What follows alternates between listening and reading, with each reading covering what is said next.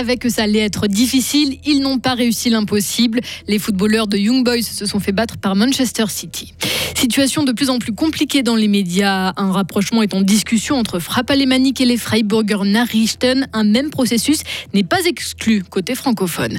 Et puis, une campagne pour lutter contre le harcèlement. Elle s'adresse aussi aux auteurs de ces violences pour les faire réfléchir. Pas mal de soleil aujourd'hui, il fera jusqu'à 11 degrés. Par contre, la seconde moitié de la semaine s'annonce humide, venteuse et froide. Nous sommes mercredi 8 novembre 2023. Bonjour Maël Robert. Bonjour.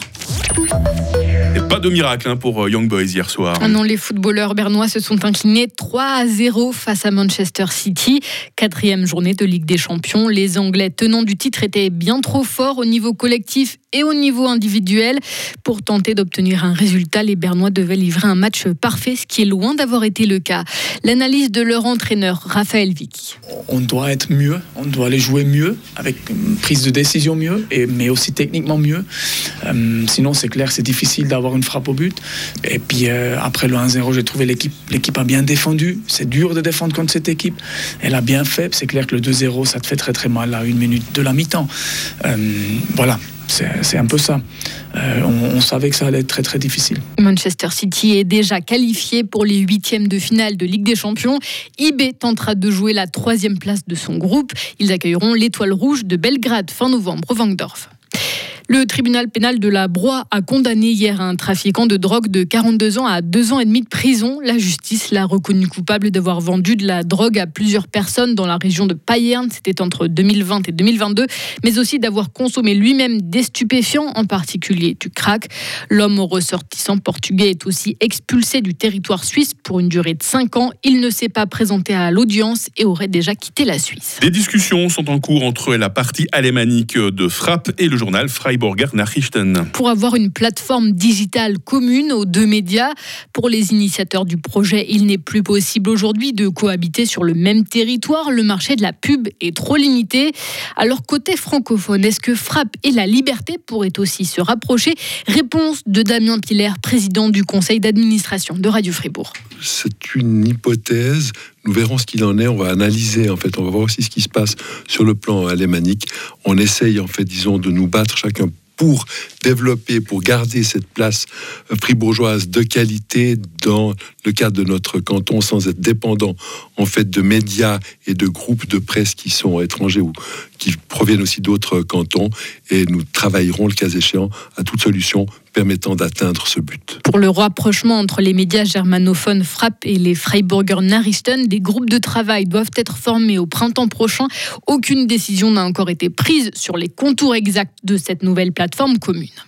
Sept nouveaux camions pour les pompiers fribourgeois. L'ECAB va investir plusieurs millions de francs pour ces nouveaux véhicules qui doivent remplacer les camions actuels qui datent de 2005.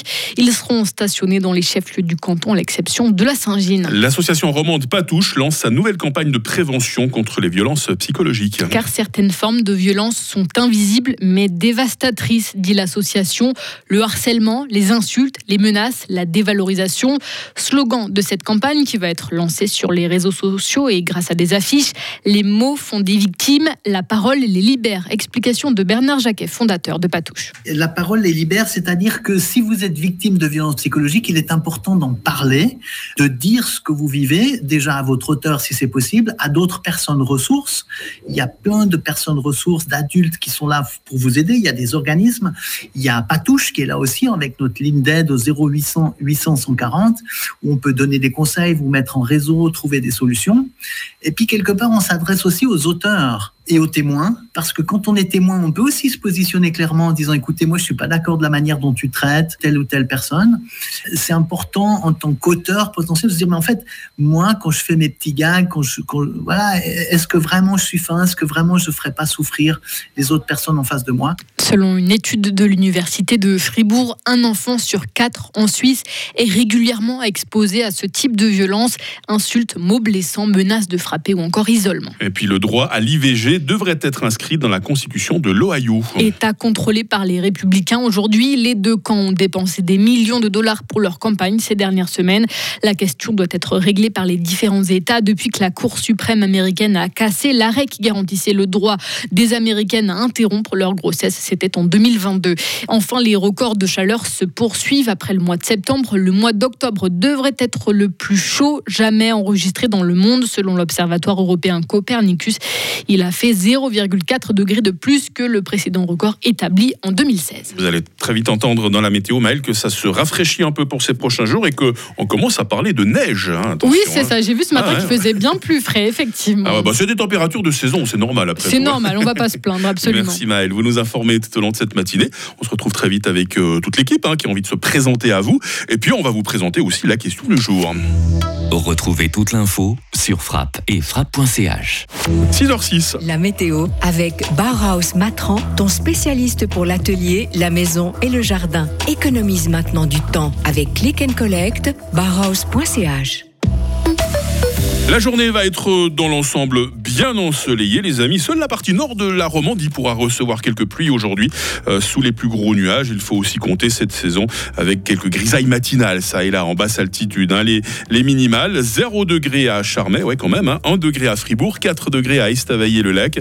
Il fera cet après-midi 10 degrés à Bulle, 11 degrés tant à Fribourg qu'à Payerne. Et puis demain, on l'a dit, hein, le temps va se gâter. Beaucoup de nuages, quelques pluies aussi par l'ouest, limite pluie-neige entre euh, 1500 mètres. Il fera 4 degrés au petit jour, euh, 9 degrés au meilleur de l'après-midi. Le vent va revenir, un vent modéré à fort.